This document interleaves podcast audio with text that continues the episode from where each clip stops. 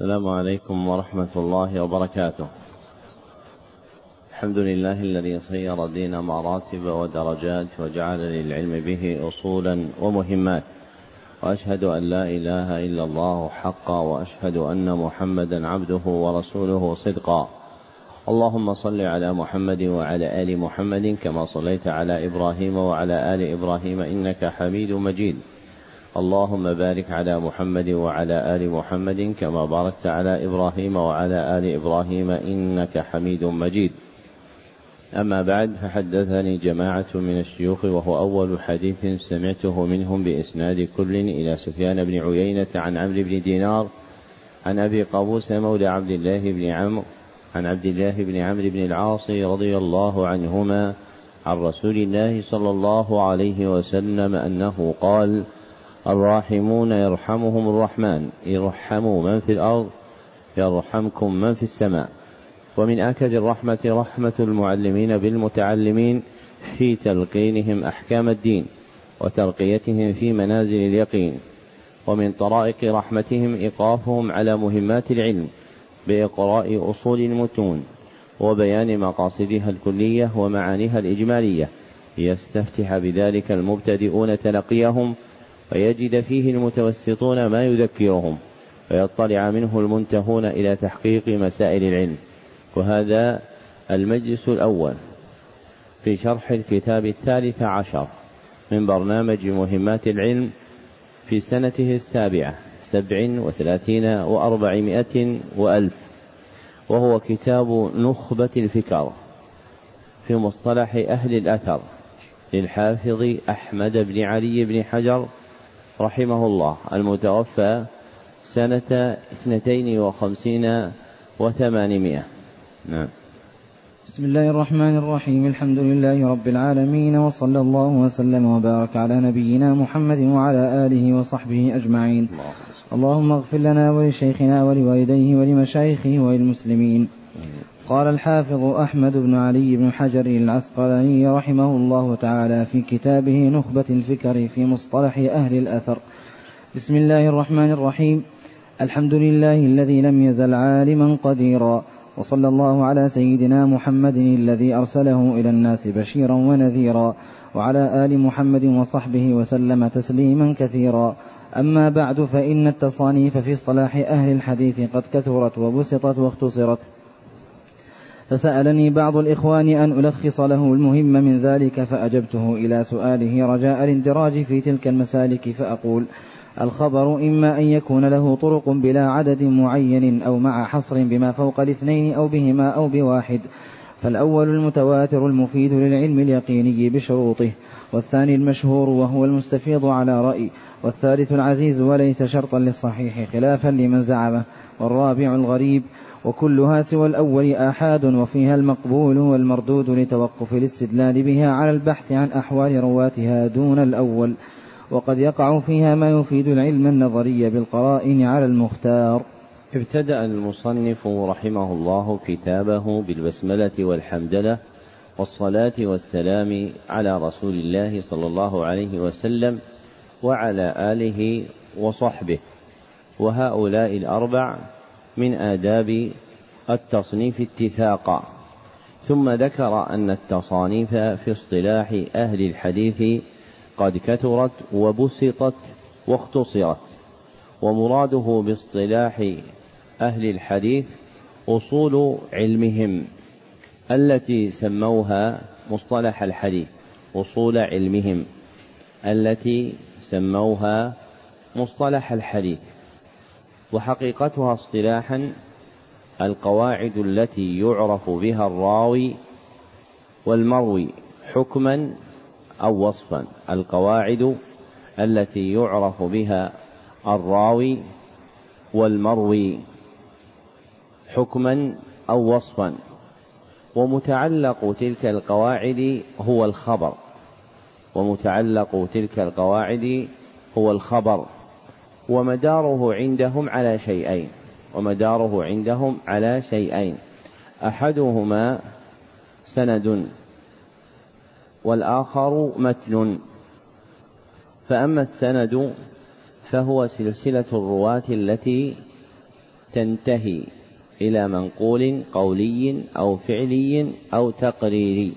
سلسلة الرواة التي تنتهي إلى منقول قولي أو فعلي أو تقريري.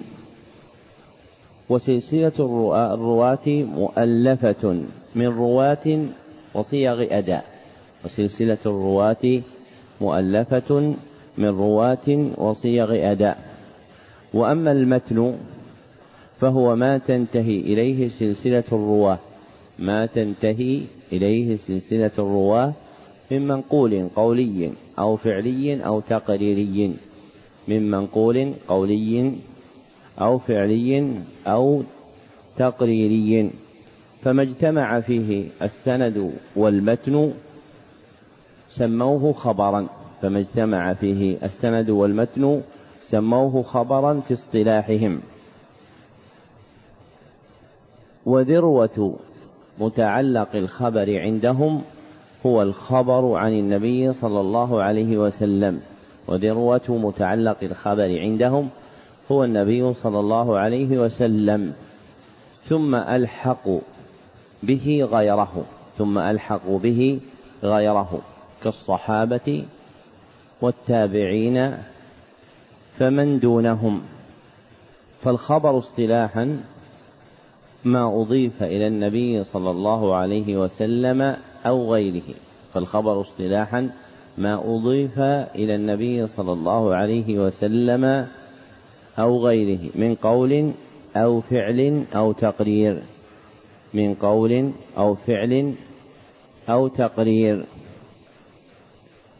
ولما كانت كتب أهله على الحال التي ذكرها المصنف من كثرتها وبسطها واختصارها سأله بعض إخوانه في الدين والعلم أن يصنف في ذلك مختصرا. وملتمس ذلك منه هو عبد السلام ابن أحمد البغدادي. وملتمس ذلك منه هو عبد السلام ابن أحمد البغدادي. وخبر ذلك مذكور في الجواهر والدرر للسخاوي. وخبر ذلك مذكور في الجواهر والدرر للسخاوي. وابتدأ المصنف ببيان قسمة الخبر عند أهل الحديث فالخبر عندهم ينقسم باعتبار طرق وصوله إلينا فالخبر ينقسم باعتبار طرق وصوله إلينا أي أسانيده إلى قسمين. أولهما خبر له طرق بلا عدد معين خبر له طرق بلا عدد معين. وهو المتواتر المفيد للعلم اليقيني بشروطه. وهو المتواتر المفيد للعلم اليقيني بشروطه. والمراد بكونه بلا عدد معين أي بلا اعتبار الحصر في عدد معين أي بلا اعتبار الحصر في عدد معين دون غيره.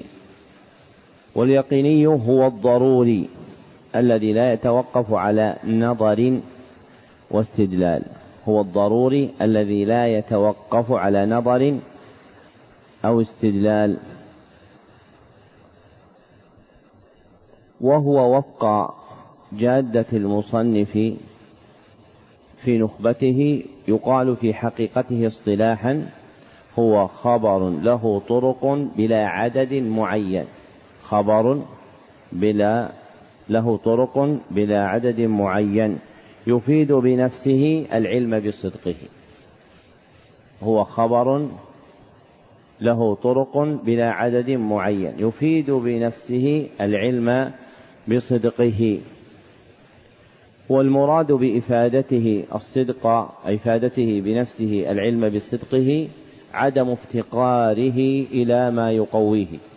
عدم افتقاره لما يقويه ليورث مدركه العلم ليورث مدركه العلم. فإنه متى جمع شروط المتواتر أكسب مدركه العلم اليقيني فإنه متى جمع الشروط المتواتر أكسب مدركه العلم اليقيني وهذا معنى قوله المفيد للعلم اليقيني بشروطه أي المثمر. لمن أدركه العلم اليقيني أي الضروري من غير افتقار إلى نظر واستدلال بشروطه. وشروطه خمسة ذكرها المصنف في نزهة النظر وشروطه خمسة ذكرها المصنف في نزهة النظر. أولها أن يرويه عدد كثير أن يرويه عدد كثير. وثانيها أن تحيل العادة تواطؤهم أي توافقهم على الكذب. أن تحيل العادة تواطؤهم أي توافقهم على الكذب. وثالثها أن يرووا ذلك عن مثلهم أن أن يرووا ذلك عن مثلهم في جميع طبقات الإسناد من مبتداه إلى منتهاه أن يرووا ذلك عن مثلهم في جميع طبقات الإسناد من مبتداه إلى منتهاه. ورابعها كون مستند انتهائهم الحس كون منتهى مستند كون مستند انتهائهم الحس. رؤية أو سماعا. رؤية أو سماعا. فيخبرون بما ينتهي بما تنتهي آلة إدراكه إلى رؤية محققة بعين باصرة أو سماع بأذن واعية. وخامسها أن يصحب خبرهم إفادة العلم لسامعه. أن يصحب خبرهم إفادة العلم لسامعه. والثاني خبر له طرق محصورة. خبر له طرق محصورة. وهو ثلاثة أنواع. أحدها ما حصر بما فوق الاثنين. ما حصر بما فوق الاثنين. ولم يبلغ حد المتواتر. ما حصر بما فوق الاثنين ولم يبلغ حد التواتر وهو المشهور وهو المشهور. ويسمى المستفيض أيضا على رأي جماعة من أئمة الفقهاء. ويسمى المستفيض أيضا على رأي جماعة من الفقهاء. وثانيها ما حصر باثنين ما حصر بالاثنين وهو العزيز. وليس شرطا للصحيح خلافا لمن زعمه. وليس شرطا للصحيح خلافا لمن زعمه. وثالثها ما حصر بواحد ما حصر بواحد وهو الغريب وهو الغريب. ويوصف الخبر بأحد هذه الأنواع الثلاثة بالنظر إلى أقل طبقاته. ويوصف الخبر بأحد هذه الأنواع الثلاثة بالنظر إلى أقل طبقاته. فالأقل يقضي على الأكثر. فالأقل يقضي على الأكثر. ذكره المصنف في شرحه.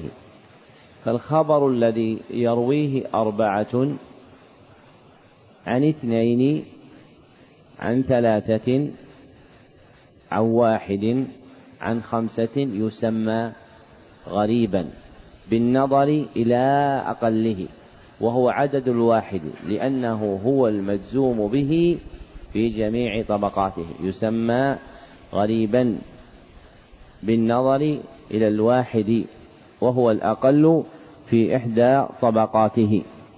وعلى ما تقدم تحريره في المتواتر فالآحاد اصطلاحا فالآحاد اصطلاحا هو خبر له طرق محصورة. خبر له طرق محصورة. لا يفيد بنفسه العلم بصدقه. لا يفيد بنفسه العلم بصدقه. وأخبار الآحاد فيها المقبول والمردود لتوقف الاستدلال بها على البحث عن رواتها دون الأول. وهو المتواتر كما ذكر المصنف. فيعلم حينئذ أن كل متواتر صحيح. فيعلم حينئذ أن كل متواتر صحيح. أما الآحاد ففيها ما يحكم بقبوله وفيها ما يحكم برده بالنظر إلى رواته واجتماع شروط القبول فيه من عدمها. وحديث الآحاد يفيد الظن. أي رجحان أمر ما أي رجحان أمر ما وهي التي يشير يشير إليها جمع بقولهم غلبة الظن غلبة الظن وهو وصف كاشف وهو وصف كاشف. فالمعتمد من الظن عند الإطلاق هو الظن الغالب.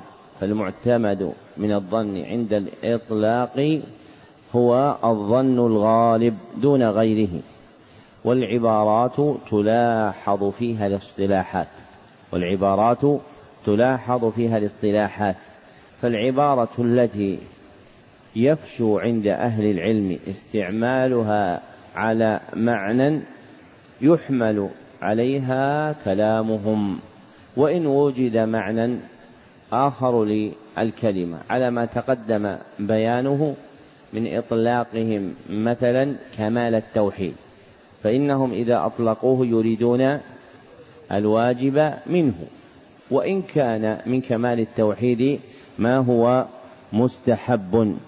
والمراد بإفادته الظن قبوله احتمال النقيض والمراد بإفادته الظن قبوله احتمال النقيض. لا ضعف التصديق به بعد ثبوته لا ضعف التصديق به بعد ثبوته.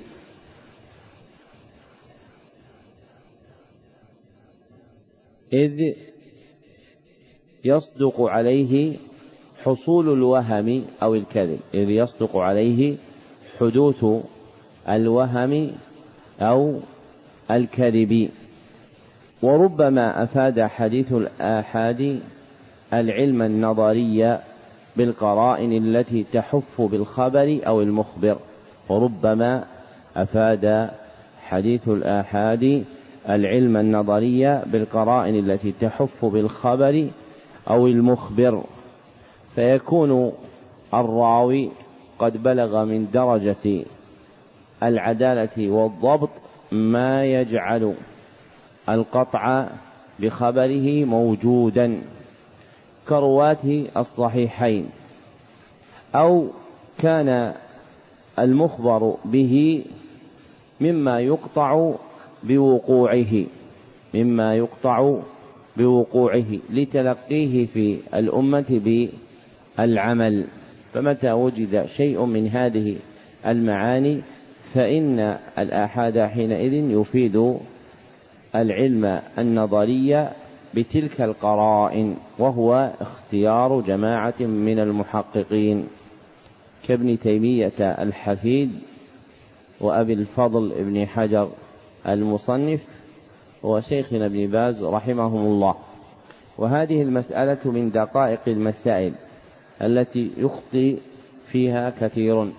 فيظنون قول المتكلمين في هذه المسألة أن الآحاد يفيد الظن ضعف التصديق به وقلة الانقياد له وهذا ليس مرادهم بل مرادهم معنى من معاني الإدراك وهو قبوله النقيض المباين له. فإن هذا لا يتصور مع المتواتر أبدا فإن خبر المتواتر قطعي لا يقبل نقيضا له. وأما خبر الآحاد فإنه يقبل النقيض لاحتمال أن راويه قد أخطأ فيه فوقع في وهم. ولهذا وجد في أحاديث الثقات ما يرد لأجل الاطلاع على وهمه وغلطه فهذا مورد المسألة عندهم. دون تعلقها بما يثمره الحديث في القلوب ولا ما يتعلق به من العمل. نعم. أحسن الله إليكم. قال رحمه الله ثم الغرابة إما أن تكون في أصل السند أو لا فالأول الفرد المطلق والثاني الفرد النسبي ويقل إطلاق الفردية عليه. الغريب كما سلف من أخبار الآحاد ونقله ينحصر بواحد. ونقله ينحصر بواحد. وهذا الحصر إما أن يكون في أصل السند أو لا. إما أن يكون في أصل السند أو لا. فيكون الغريب بالنظر إلى موضع الغرابة في الإسناد نوعان. فيكون الغريب بالنظر إلى موضع الغرابة في الإسناد نوعين. أحدهما الفرد المطلق. الفرد المطلق. وهو ما كانت الغرابة فيه في أصل السند. ما كانت الغرابة فيه في أصل السند. والثاني الفرد النسبي. الفرد النسبي. وهو ما كانت الغرابة فيه في سائر السند دون أصله. ما كانت الغرابة فيه في سائر السند دون أصله. وأصل السند هو التابعي. وأصل السند هو التابعي. يعلم هذا مما نقله ابن قطلبغا يعلم هذا مما نقله ابن قطلبغا في حاشيته عن شيخه المصنف في حاشيته على النزهة عن شيخه المصنف. فيكون الفرد المطلق ما تفرد به تابعي عن صحابي. فيكون الفرد المطلق ما تفرد به تابعي عن صحابي. والفرد النسبي ما تفرد به من دون التابعي عنه. من تفرد به عن من دون التابعي عن شيخه.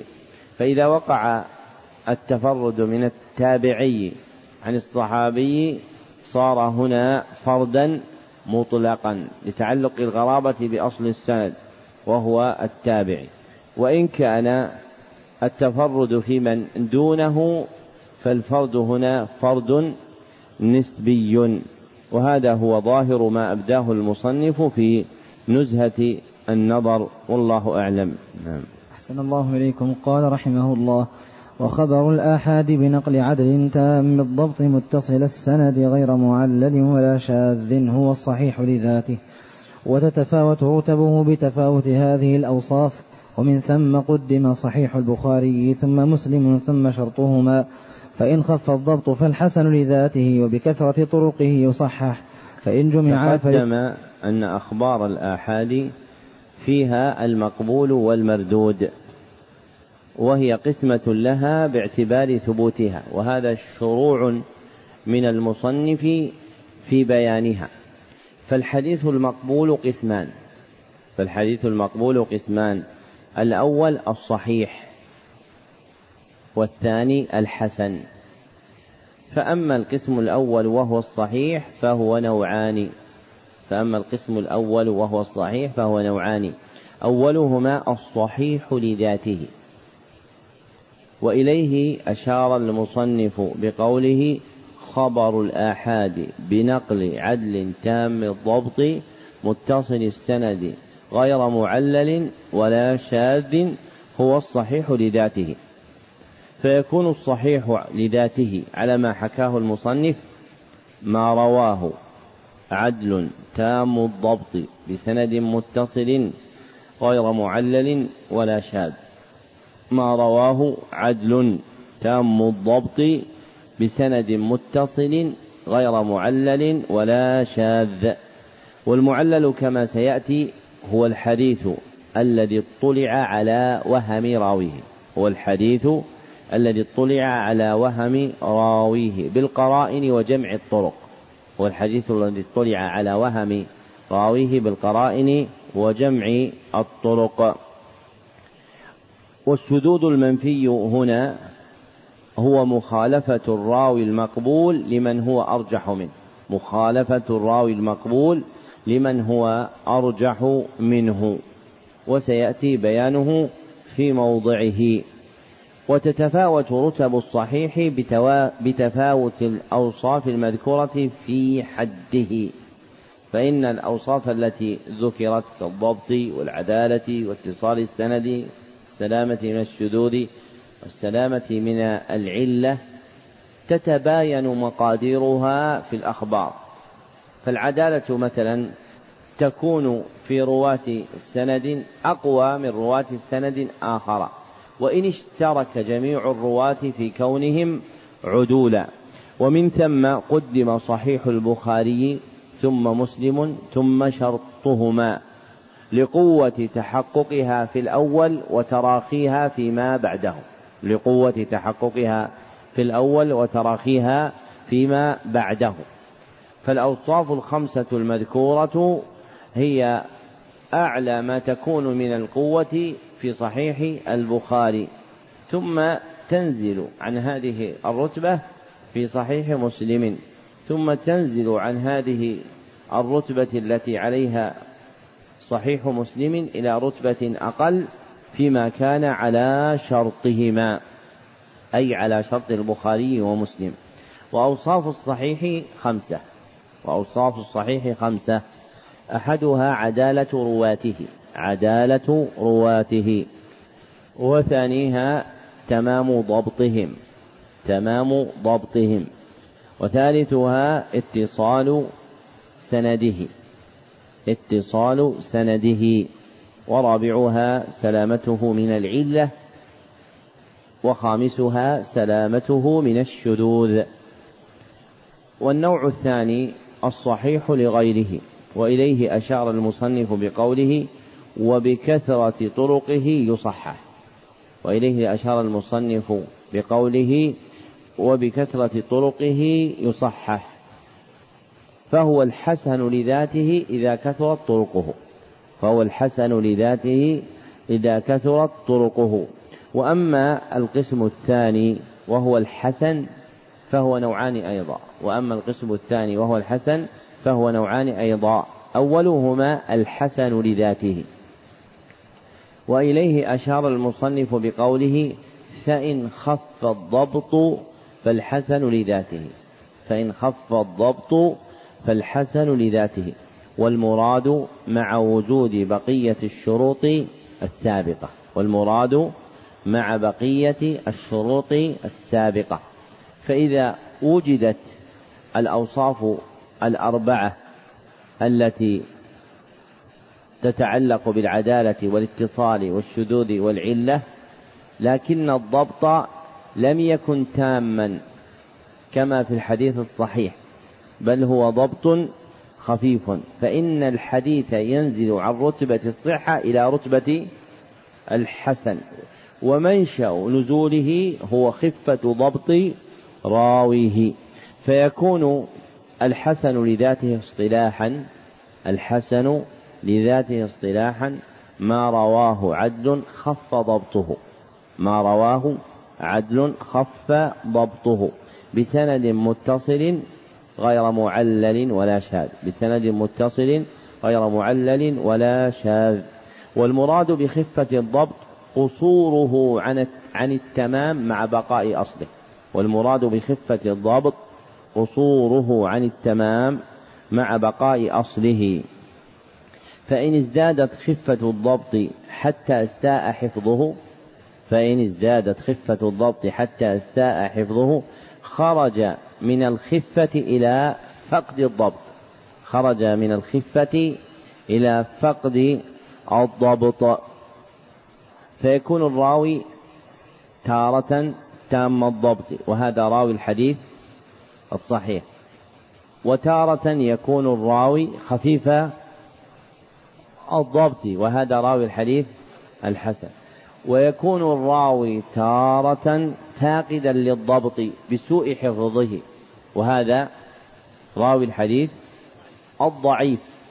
فإن خفة الضبط قدر مشترك بين راوي الحديث الحسن وراوي الحديث الضعيف لكنها في راوي الحديث الحسن تكون قريبة من من راوي الصحيح في تمام ضبطه فهي تخف مع بقاء أصله.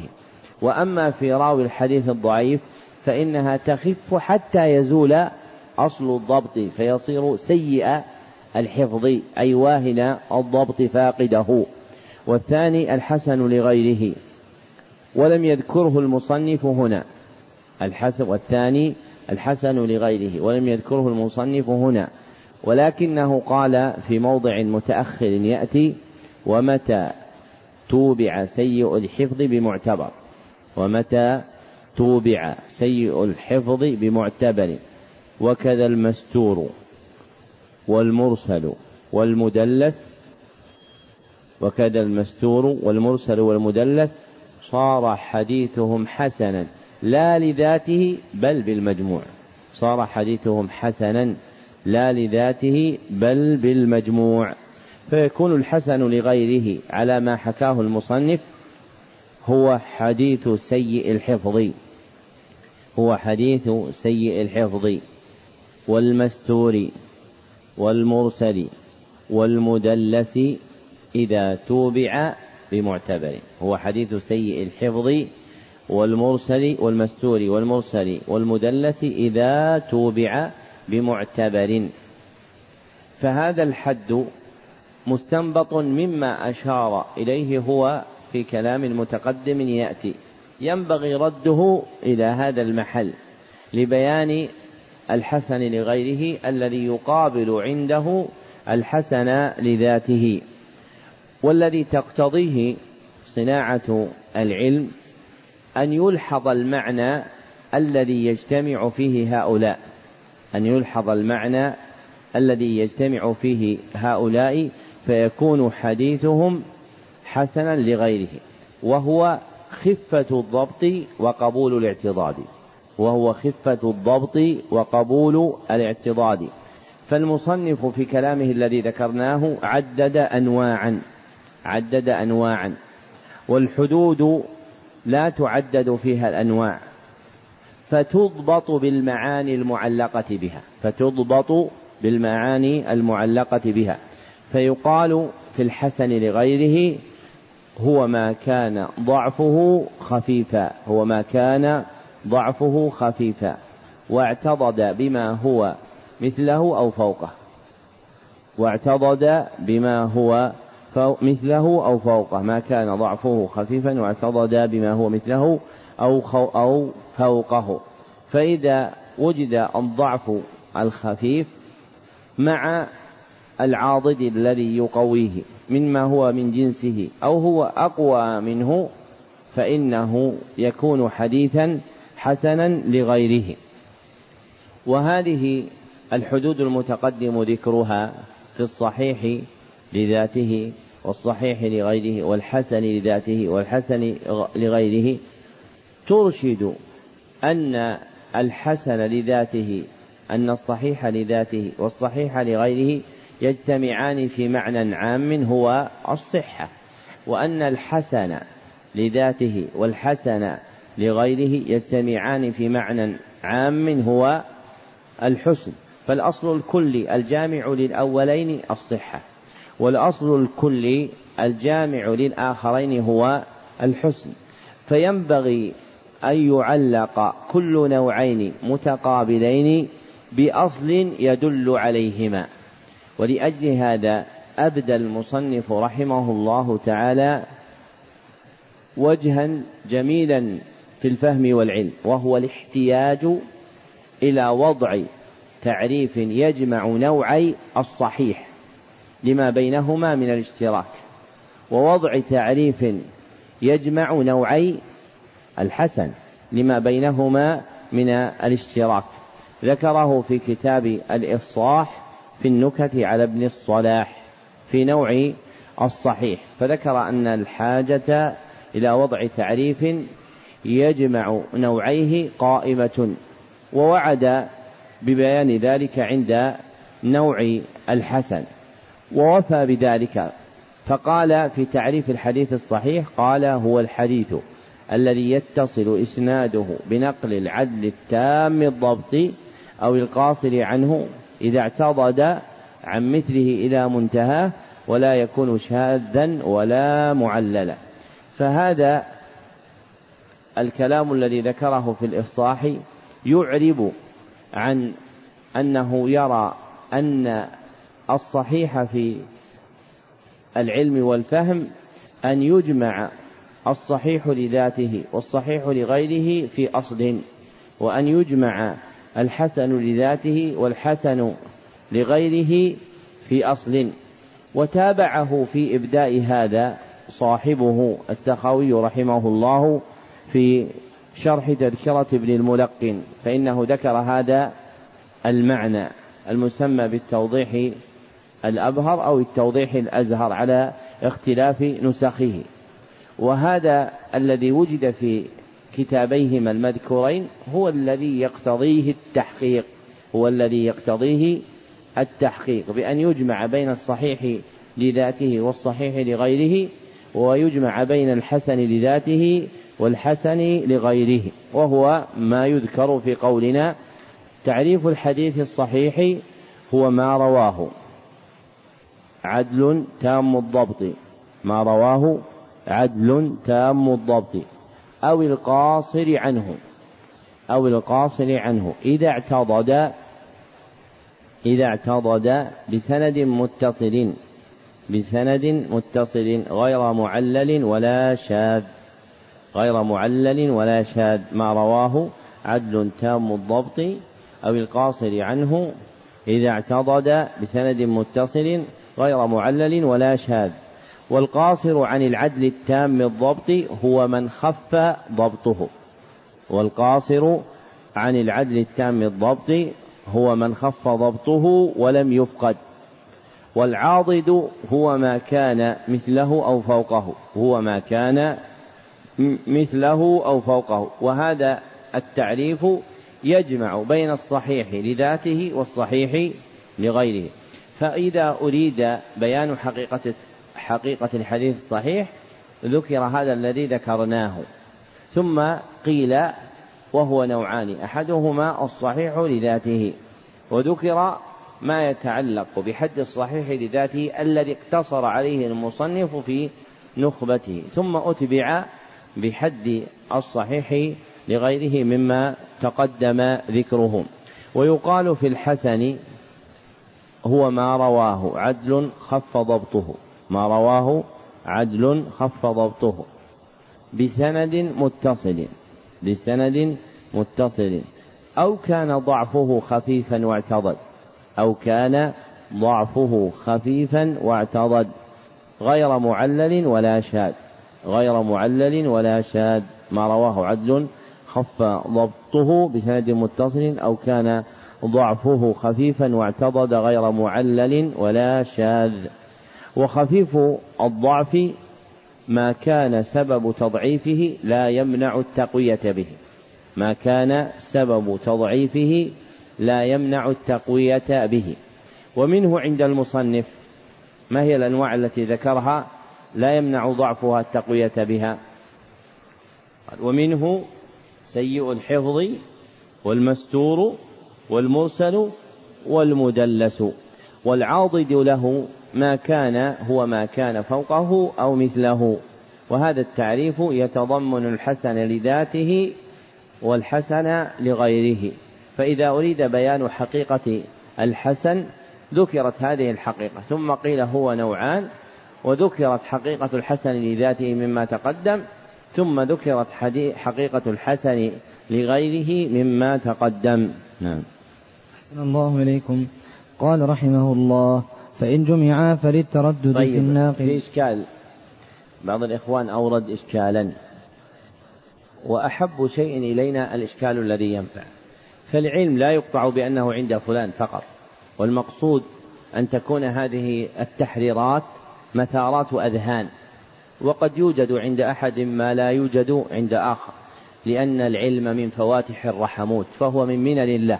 وقد يفتح لعبد ما لا يفتح لآخر فأورد أحد الإخوان إشكالا لطيفا وهو قوله إن هذا الذي ذكرته شيء لم تأتي به من جيبك فأنت ذكرت أن ابن حجر في الإفصاح أشاد به وكذا تلميذه السخاوي في شرح تذكرة ابن الملقن أشاد به.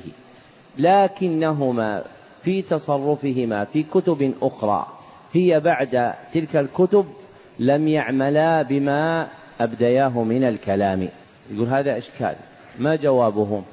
ومنشأ وجواب هذا أن المحققين من أهل العلم تقوى نفوسهم تارة فيبدون من محاسن العلم ما يستولي على قلوب العارفين به. ثم يذهل عنه لسلطة المشهور. فالمشهور من المعاني المقررة عند أهل العلم تغلب على القلب فيذهل عما حققه فيما مضى ويجري بعد على خلاف ما حققه. وهذا موجود في كلام جماعة من الجلة كابن تيمية وابن القيم وأبي الفضل ابن حجر في آخرين. فمثلا خذ مسألة مشهورة وهي حقيقة الصلاة هل هي الدعاء أم لا؟ فإن ابن القيم رحمه الله تعالى شيد قصرا من بيان حقيقتها أنها الدعاء في جلاء الأفهام. هدمه بحق في بدائع الفوائد. فذكر أن تفسير الصلاة بالدعاء غلط من أربعة وجوه.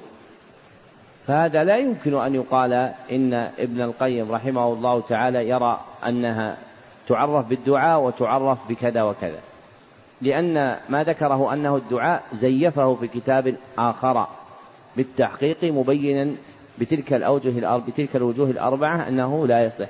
فحينئذ ما حققه في بدائع الفوائد خلاف المشهور عند أهل العلم مما بناه على أصول وثقة من الفهم هو أحق بالتقديم مما حواه جلاء الأفهام ولو قدر أنه متأخر عن بدائع الفوائد. نعم. أحسن الله إليكم. قال رحمه الله فإن جمعا فللتردد في الناقل حيث التفرد وإلا فباعتبار إسنادين. ذكر المصنف رحمه الله أنه إن جمع بين الصحيح والحسن في وصف حديث ما فقيل حسن صحيح فإن له حالين. الأولى أن يكون له سند واحد. أن يكون له سند واحد. فيكون جمعهما للتردد في حال ناقله. فيكون جمعهما للتردد في حال ناقله وهو راويه. أيحكم بصحة حديثه أم بحسنه؟ أيحكم بصحة حديثه أم بحسنه؟ والثانية أن يكون له إسنادان أن يكون له إسنادان. فيكون جمعهما باعتبار أن أحدهما صحيح والآخر حسن. فيكون جمعهما باعتبار أن أحدهما صحيح والآخر حسن. وإيراد المصنف رحمه الله هذه المسألة في نخبة الفكر وهو موضوع في مصطلح أهل الأثر يشعر بأنه اصطلاح مشهور وهو في الحقيقة اصطلاح شهره الترمذي واستعمله كثيرا فلم يفش في كلام غيره كما فشى في كلامه رحمه الله. لكنه لما بين حقيقة الحديث الصحيح وحقيقة الحديث الحسن كان مما يوجد في كلام بعض أهل العلم قولهم حسن صحيح فأراد أن يبينه.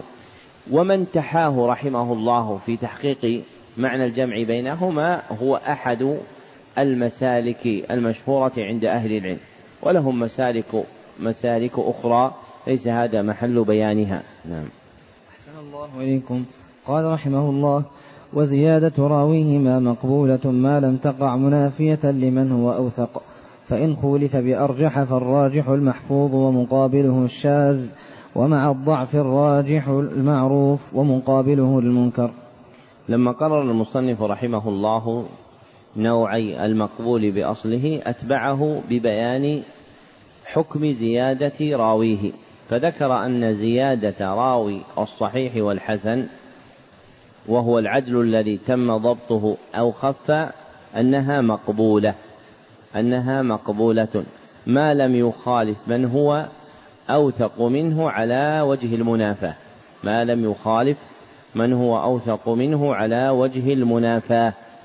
وهذا يقتضي أنه إذا لم تكن إذا لم توجد منافاة قبلت تلك الزيادة.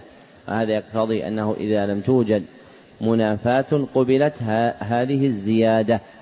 فزيادة عدل تم ضبطه أو خف مقبولة بشرط ألا تنافي رواية من هو أوثق منه. بشرط ألا تنافي رواية من هو أوثق منه أوثق منه. والمختار الذي عليه المحققون وإليه مال المصنف في نزهة النظر والإفصاح أنه لا يحكم على زيادة أنه لا يحكم على زيادة راء التي تحف بالخبر أو المخبر بل ينظر إلى القرائن التي تحف بالخبر أو المخبر ويحكم بها على تلك الزيادة ويحكم بها على تلك الزيادة. فقد تكون مقبولة وقد تكون مردودة فقد تكون مقبولة وقد تكون مردودة. وإذا خولف الراوي العدل التام الضبط أو خفيفه بأرجح منه فالراجح من الوجهين هو المحفوظ. وإذا خولف الراوي التام الضبط أو خفيفه بأرجح منه فالراجح من الوجهين هو المحفوظ ومقابله الشاذ. فالمحفوظ اصطلاحا هو حديث الراوي العدل.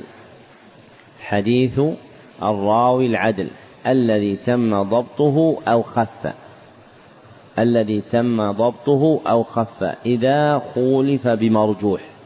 إذا خولف بمرجوح. والشاذ هو حديث هو اصطلاحا حديث الراوي العدل. الذي تم ضبطه أو خف إذا خولف براجح إذا خولف براجح. وإذا خولف الراوي العدل الذي تم ضبطه أو خف بضعيف فحديث العدل الذي تم ضبطه أو خف هو المعروف وحديث الضعيف هو المنكر. فالمعروف اصطلاحا هو حديث الراوي العدل الذي تم ضبطه أو خف إذا خولف بضعيف. حديث الراوي العدل. الذي تم ضبطه أو خف إذا خولف بضعيف. والمنكر اصطلاحا هو حديث الراوي الضعيف. حديث الراوي الضعيف إذا خالف العدل. الذي تم ضبطه أو خف. هو حديث الراوي الضعيف. إذا خالف العدل الذي تم ضبطه أو خف. والضعيف هنا جنس يراد به من خف ضعفه ومن اشتد. والضعيف هنا جنس يراد به من خف ضعفه ومن اشتد. على اختلاف ما بينهما من الدرجات. وسيأتي للمنكر معنى آخر يذكره المصنف في محله. نعم. أحسن الله إليكم. قال رحمه الله والفرد النسبي إن وافقه غيره فهو المتابع وإن وجد متن يشبهه فهو الشاهد وتتبع الطرق لذلك هو الاعتبار.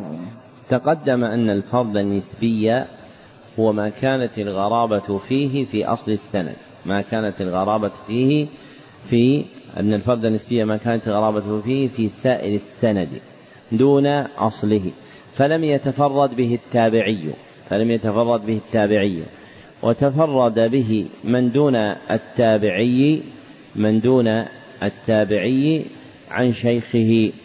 فإذا وافق التابعي غيره فإذا وافق التابعي غيره أو وافق من دونه فذلك هو المتابع. والمتابعة فعله وهي المرادة في هذا الفن.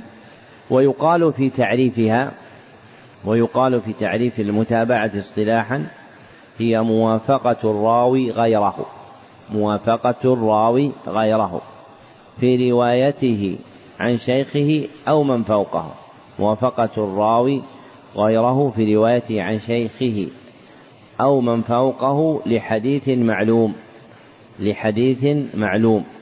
والموافقة في روايته عن شيخه تسمى متابعة تامة. والموافقة في الرواية في روايته عن شيخه تسمى متابعة تامة. وموافقته في روايته عن من فوقه تسمى متابعة ناقصة. وموافقته في روايته عن من فوقه تسمى متابعة ناقصة. فمثلا حديث يرويه الزهري عن سالم عن ابن عمر. إذا رواه عبيد الله بن عمر العمري عن سالم عن ابن عمر. كانت متابعة عبيد الله العمري للزهري متابعة تامة. لموافقته. ذلك الراوي في شيخه الذي روى عنه. ذلك الحديث.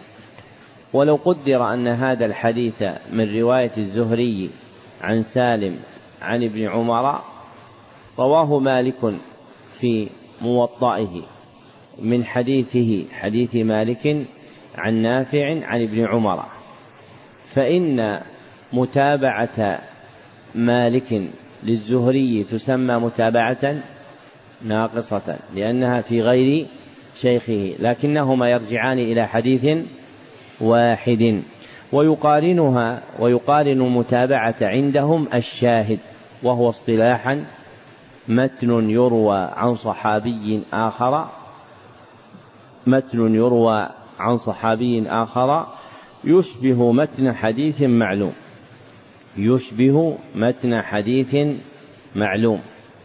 فلو قدر أن هذا الحديث الذي يروى من حديث مالك عن نافع عن ابن عمر أن النبي صلى الله عليه وسلم قال من فاتته صلاة العصر فقد أوتر أهله وماله أو أوتر أهله وماله. فإن هذا الحديث إذا وجدناه من رواية أبي هريرة عن النبي صلى الله عليه وسلم فحديث أبي هريرة بالنسبة لحديث ابن عمر يسمى شاهدا. والاعتبار اصطلاحا هو تتبع الطرق هو تتبع الطرق للوقوف على المتابعات والشواهد. هو تتبع الطرق للوقوف على المتابعات والشواهد. والمراد بالطرق إيش؟ آه. الأسانيد ولا اللي يتبع الطرق هذه ترى ما يرجع بعلم. اللي يصير خراج ولاج هذا ما يرجع بعلم. العلم لابد لابد فيه من القرار وكثرة السكون والركون إلى أهل العلم والتصانيف المؤلفة فيه. أما الدوران والخروج والولوج وتضييع الأوقات هذا ما يرجع لا يرجع لصاحبه بشيء أو إنفاقها فيما لا ينفع. فالمرء إذا وهب سعة وقدرة وكان يريد العلم فلا يضيع من وقته شيئا. فإنه سيندم مهما بلغ من العلم سيندم على ما فات في غيره. وقد أدركت رجلا من أهل العلم يقال له الشيخ عبد الله بن حمد الراجحي رحمه الله كان من تلاميذ شيخ شيوخنا محمد بن عبد العزيز بن مانع وقد بلغ في اعتنائه بشيخه أنه قرأ عليه الفقه حتى قرأ عليه المنتهى والإقناع. يعني رتبة عالية في في فقه الحنابلة.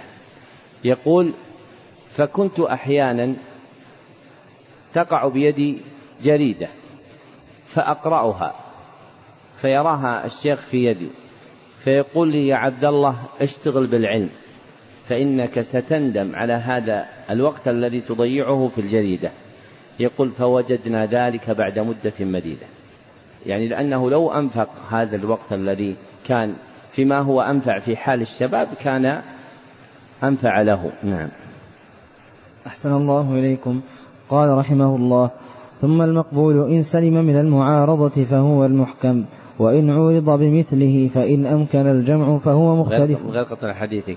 فكيف لو رأى الشيخ محمد بن مانع رحمه الله؟ الآن بعض الإخوان يفتحون أجهزتهم الجوالة في الدرس ويتابعون الواتس وأخواته. ماذا يقول؟ نعم ثم أحسن الله إليكم.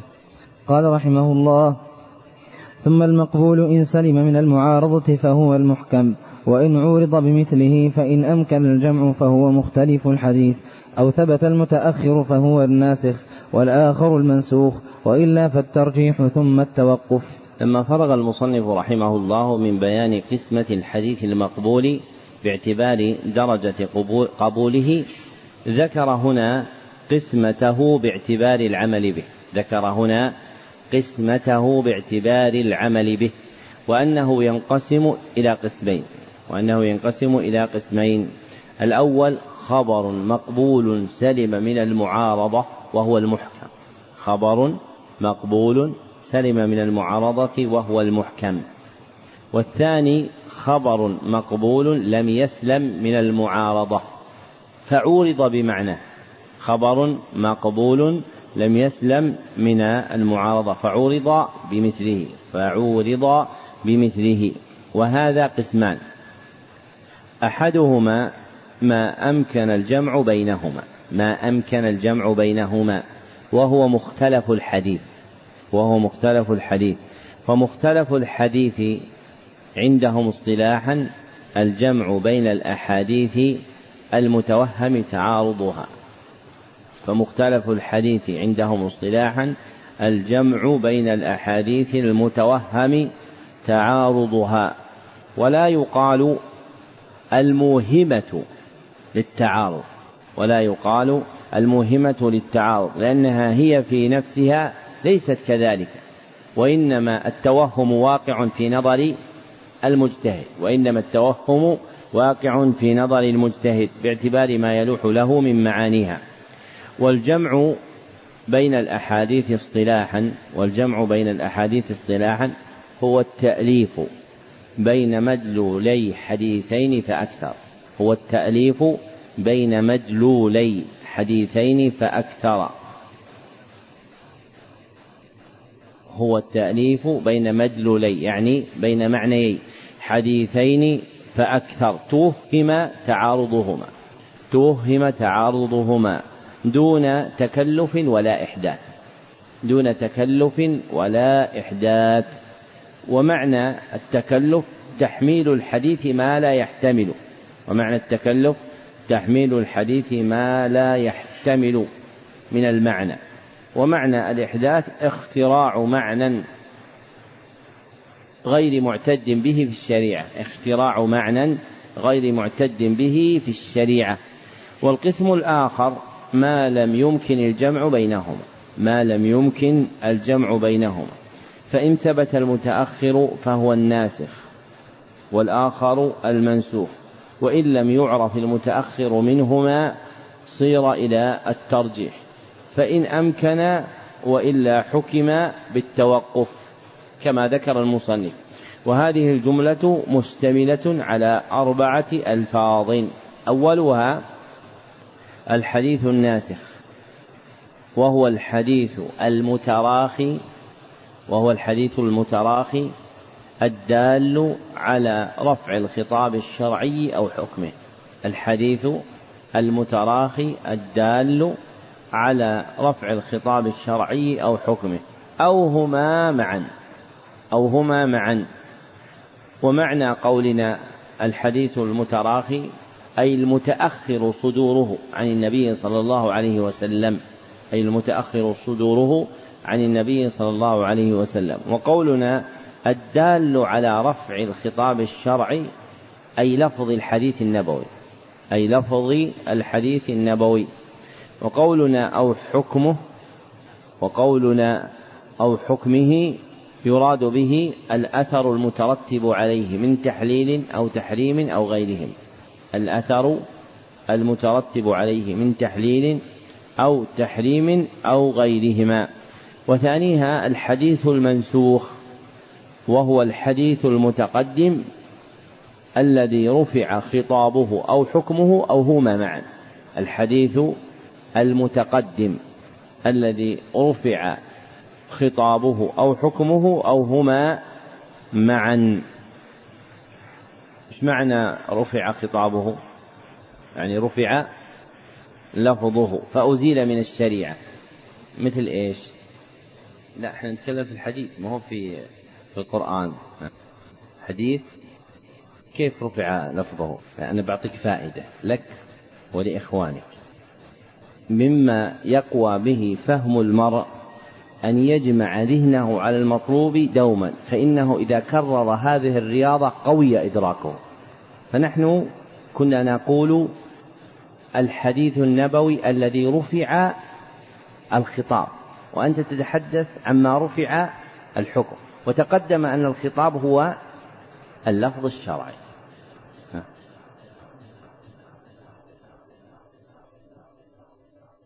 كان فيما نزل في آية الرضاعة. هذا قرآن.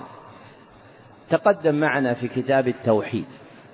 حديث ابن مسعود. باب لا يقال السلام على الله. أنهم كانوا يقولون في التشهد السلام على الله. فكان هذا من الحديث التقريري في حقهم. ثم بعد ذلك نهوا عنه. ثم بعد ذلك نهوا عنه. فرفع هذا اللفظ من الحديث النبوي. صار غير معتد غير معتد به. ومثله في قصة كتابة حلف الحديبية أن علي رضي الله عنه كتب بسم الله الرحمن الرحيم فأراده سهيل فأراده سهيل بن عمرو أن يكتب باسمك اللهم. فأبى علي رضي الله عنه وكان كتبه عن أمر النبي صلى الله عليه وسلم. فأخذ النبي صلى الله عليه وسلم الكتاب فمحاه. فغير من بسم الله الرحمن الرحيم إلى باسمك اللهم. فهنا رفع الخطاب من الحديث النبوي وهي أحاديث قليلة. ولقلتها فإن المتكلمين في النسخ يذكرون دوما الآيات ولا يكادون في رفع الخطاب أن يذكروا حديثا ولا يكادون ولا يكادون أن يذكروا حديثا في رفع الخطاب. أما الحكم يذكرون أحاديث وثالثها الترجيح بين الأحاديث وهو تقديم حديث مقبول على مثله. وثالثها الترجيح بين الأحاديث وهو تقديم حديث مقبول على مثله لتعذر الجمع. بقرينة لتعذر الجمع بقرينة. ورابعها التوقف في الأحاديث وهو منع تقديم حديث مقبول على مثله. منع تقديم حديث مقبول على مثله. لتعذر الجمع وخفاء دليل التقديم. لتعذر الجمع وخفاء دليل التقديم. نعم. أحسن الله إليكم قال رحمه الله. ثم المردود إما أن يكون لسقط أو طعن فالسقط إما أن يكون من مبادئ السند من مصنف أو من آخره بعد التابعي أو غير ذلك. فالأول المعلق والثاني المرسل والثالث إن كان باثنين فصاعدا مع التوالي فهو المعضل وإلا فالمنقطع.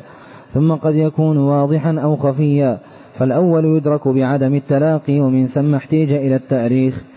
والثاني المدلس ويرد بصيغة تحتمل اللقي كعن وقال وكذا المرسل الخفي من معاصر لم يلق بعد أن فرغ المصنف رحمه الله من بيان ما يتعلق بالحديث المقبول شرع يبين ما يتعلق بالحديث المردود وأهمل تعريفه فلم يعرف الحديث المردود لماذا؟ لماذا ما عرف الحديث المردود؟ يعني استغناء بظهوره من مقابله المقبول. استغناء بظهوره من مقابله المقبول. وقد تقدم أن الحديث المقبول يكون تارة صحيحا ويكون تارة حسنا. وأهل العلم من تصرفهم في العلم أنهم ربما طووا شيئا ولم ينشروه. فهنا ما عرف الحديث المردود. وتركه لظهوره لمن يظهر؟ لمن يظهر تعريف الحديث المردود لمن فهم معنى الحديث المقبول. ولذلك من غيرة أهل العلم عليه أنهم لا يبينون كل معانيه ليبقى عند أهله العارفين به كما ذكره ابن عصفور من النحاة في شرح كتاب له بأنه ترك أشياء لا يبينها لعلم أهل الصناعة بها. ومنع غيرهم منها. فالأشياء الظاهرة التي هي من معارفهم لا تحتاج إلى إعادة تعريف. والذي لم يتلقى العلم عنهم شيئا فشيئا فإنه لا يستحق أن يوغل النظر في هذه المعارف العظيمة. وبناء على ما تقدم فيهما فالحديث المردود هو الحديث الذي فقد شرطا من شروط القبول. هو الحديث الذي فقد شرطا من شروط القبول والمقصود بالمردود الحديث الضعيف والمقصود بالمردود الحديث الضعيف الذي الذي تندرج فيه جميع الأفراد المردودة الذي تندرج فيه جميع الأفراد المردودة كالمرسل والمنقطع والمعضل إلى آخر ذلك فهو اسم جنس لأنواع مختلفة والحديث المردود قسمان. والحديث المردود قسمان. أحدهما ما رد لسقط ما رد لسقط والآخر ما رد لطعن ما رد لطعن. وذكر المصنف أن المردود بالسقط يقسم باعتبارين أن المردود بالسقط يرد أن المقصود أن المردود بالسقط يقسم باعتبارين. أحدهما موضعه من السند. أحدهما موضعه من السند والآخر جلاؤه وخفاؤه. جلاؤه وخفاؤه. فأما باعتبار موضع السقط من السند فينقسم إلى ثلاثة أقسام. فأما باعتبار موضع السقط من السند فيقسم إلى ثلاثة أقسام. الأول أن يكون السقط من مبادئ السند من مصنفه أن يكون السقط من مبادئ السند من مصنف أي من أوله أي من أوله. وهذا هو المعلق. فالمعلق اصطلاحا ما سقط من مبتدأ إسناده فوق المصنف واحد أو أكثر. فالمعلق اصطلاحا ما سقط من مبتدأ إسناده فوق المصنف واحد أو أكثر. والثاني أن يكون السقط في آخر السند بعد التابع. أن يكون السقط في آخر السند بعد التابع وهذا هو المرسل. فالمرسل اصطلاحا ما سقط من آخر إسناده بعد التابع راو أو أكثر. ما سقط من آخر إسناده بعد التابعي راو أو أكثر.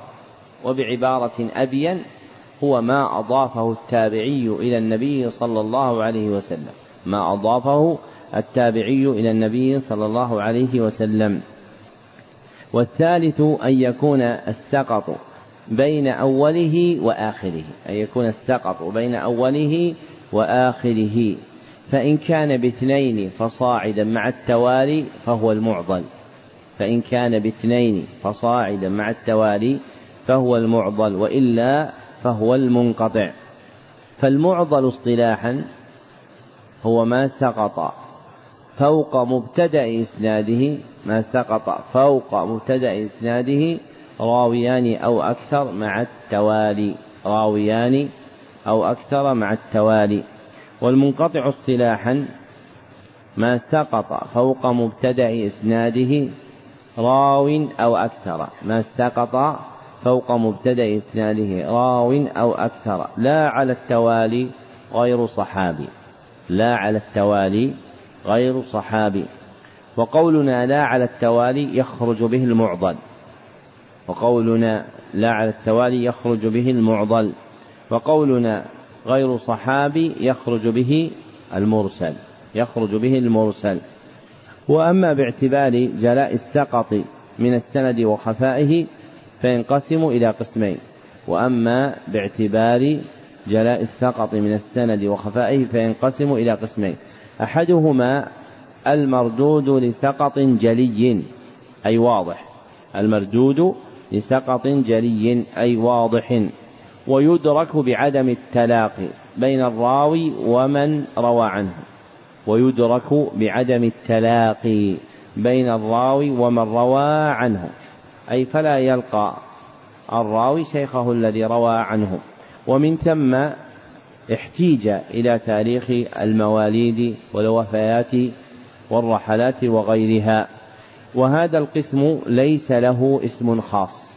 وهذا القسم ليس له اسم خاص لجريانه في الأنواع السابقة. لجريانه في الأنواع السابقة. فتطلق عليه أسماؤها كالمنقطع والمعضل والمرسل والمعلق. قاله اللقاني في قضاء الوطر. قاله اللقاني في قضاء الوطر واللقاني بالتخفيف ولا يقال اللقاني. والآخر المردود لسقط خفي. المردود لسقط خفي. لا يدركه إلا حذاق أهل الفن. لا يدركه إلا حذاق أهل الفن. وهو ما كان السقط فيه بين أول السند وآخره خفيا ما كان السقط فيه بين أول السند وآخره خفيا. بصيغة تحتمل اللقي بصيغة تحتمل اللقي. مثل عن وقال مثل عن وقال على ما ذكره المصنف. وكن المصنف باللقي عن السماع وكن المصنف باللقي عن السماع. صرح به السخاوي في فتح المغيث فمقصوده بصيغة تحتمل السماع فمقصوده بصيغة تحتمل السماع والأولى أن يقال تحتمل وقوع السماع تحتمل وقوع السماع وهو أصح لأن لأن اللقاء معتبر به في التدليس لأن اللقاء معتبر به في التدليس كما صرح المصنف في شرحه. فقد فرغ من كون المدلس لقي من روى عنه لكن لم يسمع منه ذلك الحديث كما سيأتي. وهذا القسم نوعان وهذا القسم نوعان. الأول المدلس وهو وفق عبارة المصنف حديث رجل.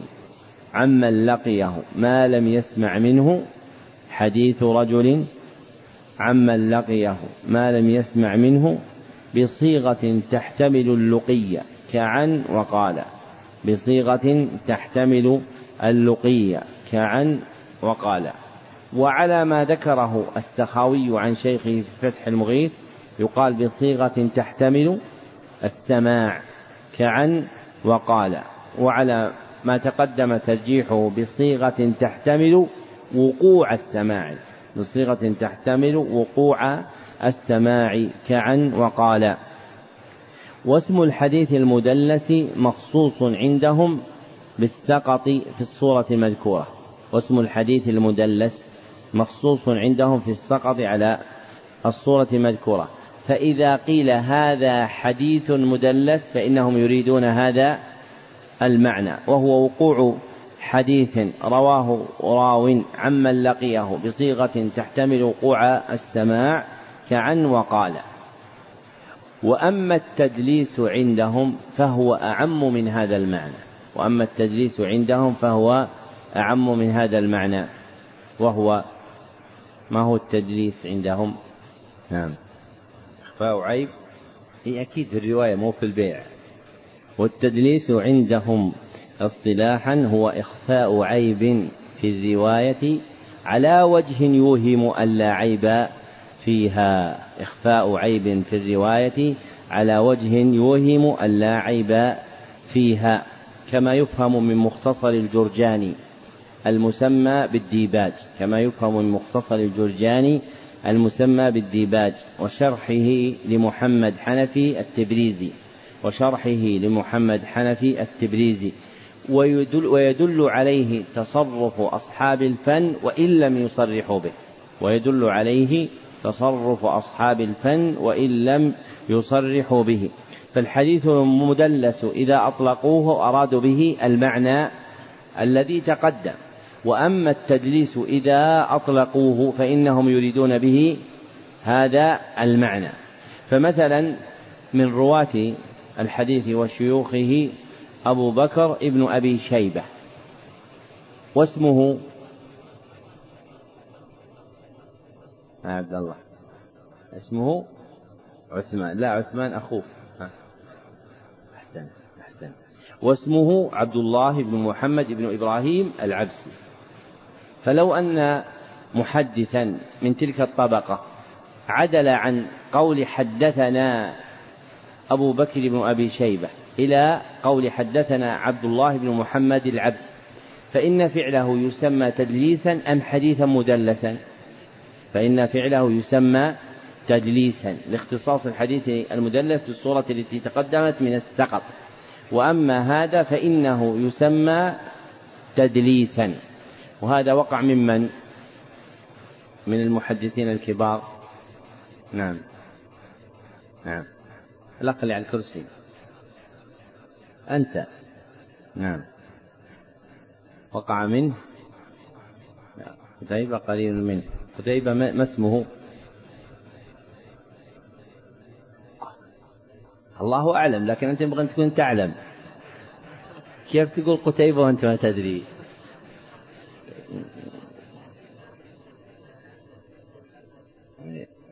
قتيبة هذا قتيبة بن سعيد بن جميل بن طريف الثقفي. نعم. لا الذي يقع منها الطبقة هذه.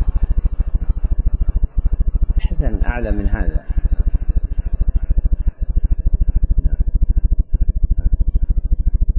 الأعمش فوق هذه الرتبة.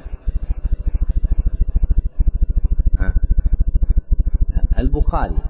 فمن شيوخه أبو بكر بن أبي شيبة. وربما قال عبد الله بن محمد ولأجل هذا نسب من نسب البخاري إلى التدريس قال ابن القيم في إغاثة اللهفان وهو من أبعد خلق الله عن التدريس يعني أنه وقع منه دون تعمده فهو يعرف كنية شيخه ويعرف اسمه لمزيد اختصاصه به فتارة يذكر هذا وتارة يذكر هذا. والثاني المرسل الخفي المرسل الخفي وهو وفق عبارة المصنف حديث معاصر لم يلق من حدث عنه. حديث معاصر لم يلقى من حدث عنه بصيغة تحتمل اللقي حديث معاصر لم يلق من حدث عنه بصيغة تحتمل اللقي وعلى ما تقدم فإنه حديث معاصر لم يلق من حدث عنه بصيغة تحتمل وقوع السماع حديث معاصر عم لم يلق من حدث عنه بصيغة تحتمل وقوع السماع فيجتمع المرسل الخفي والمدلس في أمرين. فيجتمع المرسل الخفي والمدلس في أمرين. أحدهما أن الراوي فيهما لم يسمع ما حدث به عمن روى عنه. أن الراوي فيهما لم يسمع ما حدث به عمن روى عنه. فالحديث المخصوص الذي حدث به عنهما لم يسمعه الذي حدث به عن شيخه في كل لم يسمعه منه. والثاني أن تحديثه بصيغة تحتمل وقوع السماع. أن تحديثه بصيغة تحتمل وقوع السماع. كعن وقال.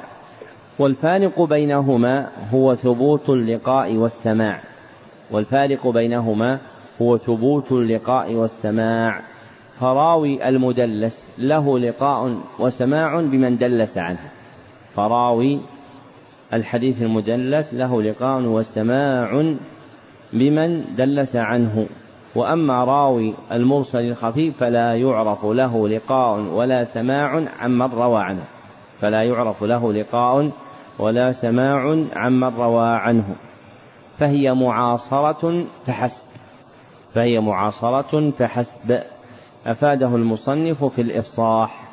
أفاده المصنف في الإفصاح. نعم. أحسن الله إليكم. قال رحمه الله ثم الطعن إما أن يكون لكذب الراوي أو تهمته بذلك أو فحش غلطه أو غفلته. تهمته. تهمته بذلك. أو تهمته بأحسن الله إليكم. ثم الطعن إما أن يكون لكذب الراوي أو تهمته بذلك أو فحش غلطه أو غفلته أو فسقه أو وهمه أو مخالفته أو جهالته أو بدعته أو سوء حفظه. فالأول الموضوع والثاني المتروك والثالث المنكر على رأي. وكذا الرابع والخامس. ثم الوهم إن اطلع عليه بالقرائن وجمع الطرق فالمعلل. ثم المخالفة إن كانت بتغيير السياق فمدرج الإسناد أو بدمج موقوف بمرفوع فمدرج المتن. أو بتقديم أو تأخير فالمقلوب أو بزيادة راو فالمزيد في متصل الأسانيد أو بإبداله ولا مرجح فالمضطرب. وقد يقع الإبدال عمدا امتحانا أو بتغيير حروف مع بقاء السياق فالمصحف والمحرف. ولا يجوز تعمد تغيير المتن بالنقص والمرادف إلا لعالم بما يحيل المعاني. فإن خفي المعنى احتيج إلى شرح الغريب وبيان المشكل. ثم الجهالة وسببها أن الراوي قد تكثر نعوته فيذكر بغير ما اشتهر به لغرض وصنفوا فيه الموضح وقد يكون مقلا فلا يكثر الأخذ عنه وفيه الوحدان أو لا يسمى اختصارا وفيه المبهمات. ولا يقبل المبهم ولو أبهم بلفظ التعديل على الأصح فإن سمي وانفرد واحد عنه فمجهول العين أو اثنان فصاعدا ولم يوثق فمجهول الحال وهو المستور. ثم البدعة إما بمكفر أو بمفسق فالأول لا يقبل صاحبها الجمهور والثاني والثاني يقبل من لم يكن من لم يكن داعية في الأصح إلا إن روى ما يقوي بدعته فيرد على المختار وبه صرح الجوزجاني شيخ شيخ النسائي ثم سوء الحفظ إن كان لازما فالشاذ على رأي أو طارئا فالمختلط ومتى توبع سيء الحفظ بمعتبر وكذا المستور والمرسل والمدلس صار حديثهم حسنا لا لذاته بل بالمجموع. ذكر المصنف رحمه الله في الجملة السابقة أسباب الرد لسقط وأنواعه وأتبعه هنا بأسباب الطعن في الراوي الموجبة رد حديثه وعدة أسباب الرد لطعن عشرة وعدة أسباب الرد لطعن عشرة. الأول كذب الراوي ويسمى حديثه موضوعا. وحده الحديث المختلق الحديث الكذب المختلق المصنوع على النبي صلى الله عليه وسلم وغيره. الحديث الكذب المختلق المصنوع المصنوع على النبي صلى الله عليه وسلم وغيره. وإليه أشار في البيقونية بقوله إيش؟ نعم. نعم. والكذب المختلق المصنوع على النبي فذلك الموضوع. ويرد عليه إيش؟ ما هو الاعتراض الذي يرد عليه؟ أنا أصل أحسن يرد عليه الكذب على غير النبي صلى الله عليه وسلم كأثر يروى عن أبي بكر أو يروى عن عن نافع فهذا يسمى عندهم حديثا موضوعا. ولذلك قلت في إصلاحه والكذب المختلق المصنوع على النبي أو غيره الموضوع. والكذب المختلق المصنوع على النبي أو غيره الموضوع. والثاني تهمة الراوي بالكذب. تهمة الراوي بالكذب ويسمى حديثه متروكا ويسمى حديثه متروكا وحده الحديث الذي يرويه متهم بالكذب الحديث الذي يرويه متهم بالكذب والمتهم بالكذب من اتصف بأحد وصفين والمتهم بالكذب من اتصف بأحد وصفين. الأول أن يظهر كذبه في حديث الناس دون حديث النبي صلى الله عليه وسلم. أن يظهر كذبه في حديث الناس دون حديث النبي صلى الله عليه وسلم. والآخر ألا يروى ذلك الحديث الذي حدث به إلا من جهته. ألا يروى ذلك الحديث الذي حدث به إلا من جهته. أي لا يرويه إلا هو مع مخالفته لقواعد الشرع. مع مخالفته لقواعد الشرع. فإذا اتصف الراوي بأحدهما سمي متهما بالكذب. وهذه من دقائق الإفادات في نزهة النظر. فإنك لا تجد عند غيره بيان الراوي الذي يتهم بالكذب. فحدده بوجود أحد هذين الوصفين. فمتى وجد أحدهما فهو متهم بالكذب. ويكون ويكون حديثه حديثا متروكا. وللمتروك حقيقة أخرى لا تندرج في هذا التعريف. هي التي ذكرها البيقوني فقال أحسن. متروكه واحد به انفرد إيش؟ وأجمع لضعفه. فهو فهو كرد فهو كرد. فالحديث المتروك يطلق أيضا على الحديث الذي يرويه الراوي المجمع على ضعف. فالحديث المتروك يطلق أيضا على الراوي الذي يرويه على الحديث الذي يرويه الراوي المتروك لضعفه. فمن فرد بروايته راو مجمع على ضعفه يسمى أيضا متروكا. فإذا جمعنا هذا إلى ذاك فالمتروك اصطلاحا فالمتروك اصطلاحا هو الذي يرويه متهم بالكذب هو الذي يرويه متهم بالكذب. أو انفرد بروايته راو أو انفرد بروايته راو مجمع على ضعفه. انفرد بروايته راو مجمع على ضعفه. فيكون هذا جامعا لما في النخبة مع ما في البيقونية. ومن اللطائف قولهم يوجد في الأنهار ما لا يوجد في البحار. فالبيقونية مع وجازتها فيها إفادات نفع الله عز وجل بتلك المنظومة لحسن نية صاحبها والله أعلم. فحصل فيها سهولة البيان مع ما فيها من الإفادات. وهذا آخر هذا البيان على هذه الجملة ونستكمل بقيتها بعد الصلاة بإذن الله تعالى والحمد لله رب العالمين. صلى الله وسلم على عبده